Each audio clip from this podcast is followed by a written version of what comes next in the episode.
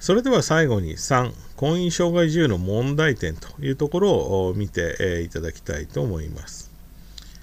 まあ、これまでお話ししてきたように、え、婚姻障害自由の内容とその違反の効果ということについては以上述べた通りということですけれども、え、婚姻障害自由については、まあ、条文の内容がわからないとか、まあ、その意味が曖昧になっているいうような形での解釈上の問題というのはあまり見られません。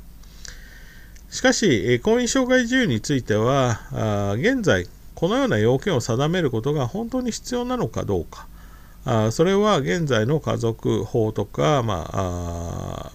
婚姻法の理念から見てですね、え、妥当なのかという観点からの問題提起が、まあ、ありえます。まあ、こういうふうに、えー、条文についてですね、まあ、どうにもならないような問題があるという場合については、まあ、法律を改正すべきだという議論がされることになりますけども、これをまあ立法論というふうに呼びます。まあ、つまり、婚姻障害自由については解釈上の課題というのはあまり大きくありませんけれども、立法論的な問題というのが、まあ、議論されているという形になります。まあ、最後に、えこの点について簡単に触れておきたいと思います。まず、丸1として、婚姻の自由からの問題提起というのを挙げました。で、これはまあ憲法が定めている通りですね、えー、婚姻は両性の合意のみに基づいて成立するものであるとしています。で、このことは、まあ、婚姻の自由ということを定めたものだというふうに理解されていますけれども、まあ、この婚姻の自由というのがきちんと確保されているかどうか、不当に制限していないかどうかということについて、えー、婚姻障害自由という観点からですね、問題があるというふうに指摘されています。で、まあ、いくつかの問題があるんですけれども、まあ、ここでは最近、え、問題になっている点だけ、え、取り上げたいと思いますけれども、まあ、婚姻の自由という面から見てですね、今回の婚姻適齢の改正というのは、まあ、どのように評価されるべきかとということが、まあ、一つ問題になります。で、形式的にはですね、これまで16歳であった女性の婚姻の最低年齢を18歳に引き上げたというのが今回の改正ということになります。まあ、そうすると、これまで認められていた婚姻の自由というのを、まあ、狭めたという評価もできるということになります。果たしてこういうような改正というのは、あ憲法上許されるのかっていうことが、まあ、一つ問題にはなるかと思います。で、まあ、この問題を考えるにあたっては、じゃあ、現在の18歳、男性18歳、女性16歳の婚姻適齢という規定がいいのかという問題も考える必要があります。で、まあ、ここには男性と女性で婚姻適齢に差が設けられているわけですけど、この差はなぜあるのでしょうか？で、この点はですね、公式の説明としては、男女の精神的、肉体的成熟度に差があるからという説明がされているということになります。なんとなくわかるような面もあるんですけども、あまり合理的な説明にはなっていません。特に、まあ、あ現代ではですね、これは男女差というよりも、個人の差の方が、まあ、大きいというふうに言えるように思います。さらに、えー、結婚生活ですね、婚姻生活と結びつけて、えー、考えると、えー、婚姻適齢が、まあ、相婚を禁止しているのはですね、社会的に独立して、え結婚生活を維持していくには、まあ、その年齢では不安があるというふうに考えるためだということになります。で、その観点から考えると、男性18歳、女性16歳という数字には、あ男性はですね、経済的に家庭を支えなきゃいけない。妻を養ってはいかなければいけない。だから、まあ、職業に就く一般的な年齢である18歳であるということが必要だろう。逆に女性はあそうやって職職業に就くんではなくて家事をするので、まあ、16歳でも構わない。というような考え方が、まあ、根底にあるように、見えてくるということになります。もしそうであれば、現代においてこういった、まあ、ようなですねジェンダーに基づく女性差別っていうのは、まあ、許されるべきではないと考えられます。そうすると、まあ、男女の婚姻適齢は、まあ、統一すべきだというふうに、まあ、考えられてですね、これまでもそういう議論は確かにありました。では、18歳と16歳、どちらに統一すべきかということが、まあ、問題にはなるということになります。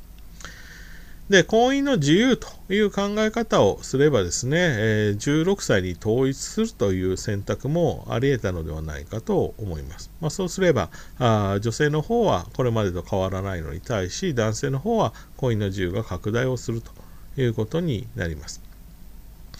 でしかしですね、まあ、あ世界的な動向を見るとむしろ現在世界で問題になっていることというのはいわゆる児童婚ですね、えー、まあ幼い女性ですねまだ未成熟の女性が、まあ、結婚の対象として結婚というをせざるを得ないというような状況がにあるということが、まあ、女性の人権問題として問題視されている状況にあります。まあ、結婚はですね人生の一つの選択肢ではありますけれども妊娠や出産ということを考えると、まあ、その後の女性の人生に、え大きな影響を与える場合によってはその選択肢を狭めることにつながる人生の選択肢を狭めることにつながることが多いということになります。で、まあ、そういうふうな問題状況を考えると確かに女性にとっては婚姻の自由が制限をされることにはなるということなんですけども、まあ、18歳に統一するということも、まあ、ある程度妥当なことかなというふうには思われるということになります。では次に、丸2、男女平等からの問題提起ということで、再婚禁止期間の問題を考えてみたいと思います。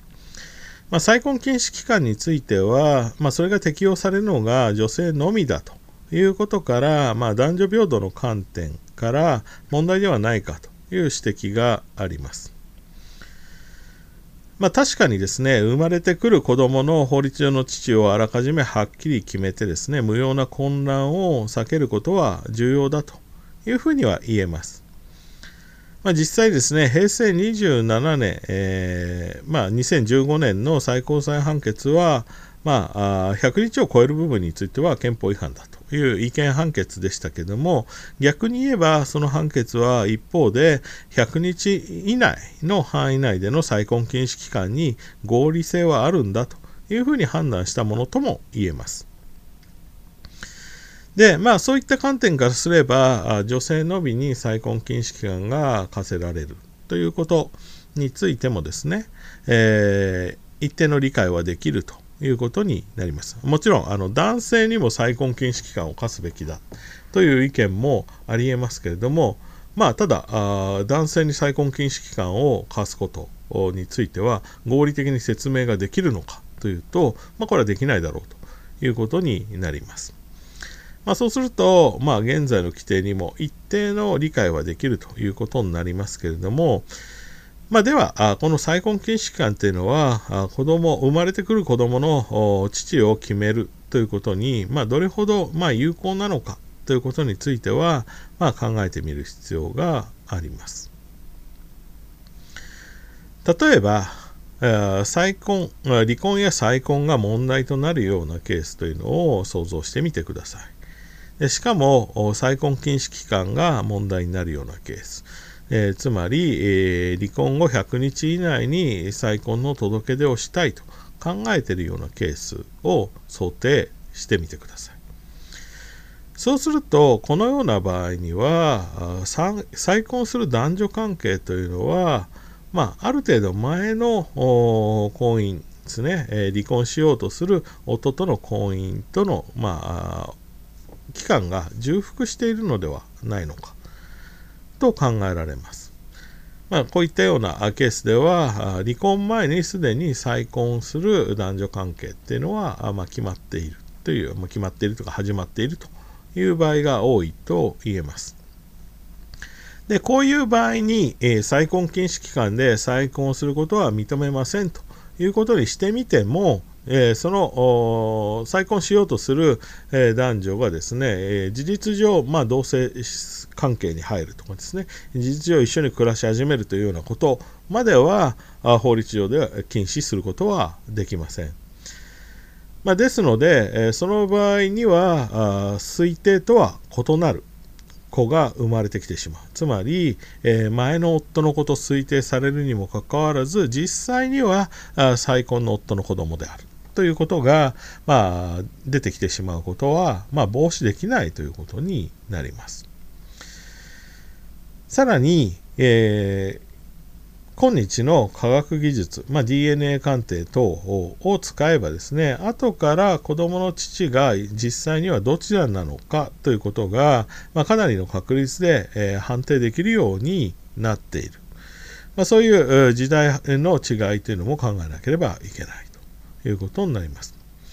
でそうすると、この100日の再婚禁止期間というのは民法の仕組みの上では父を決めるという目的のために、えー、存在しているように見えますけれども現実にはあこの父親を決めるという効力というのは、まあ、あまりないあまり有効な手段ではないというふうに判断することもできます。